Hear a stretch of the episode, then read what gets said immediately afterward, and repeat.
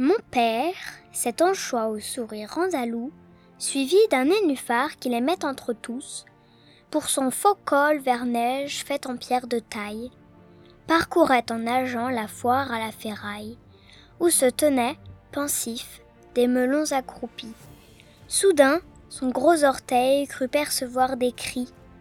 C'était un hérisson voltigeant sur la route, qui brûlait son chandail pour mieux casser la croûte, en criant un chou-fleur pour cirer mes souliers, ou bien un bec de gaz pour me laver les pieds.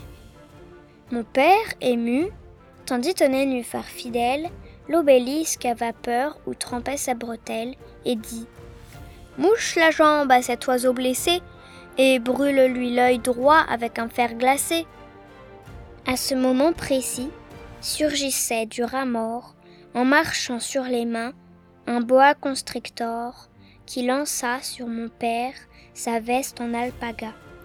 Le coup passa si près qu'un hareng se noya et qu'un éléphant blanc tomba dans sa soupière.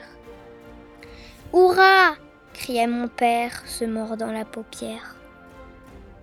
Après la bataille, poésie sensée de Victor Hugo, traduite en vers loufoque par Pierre Dac.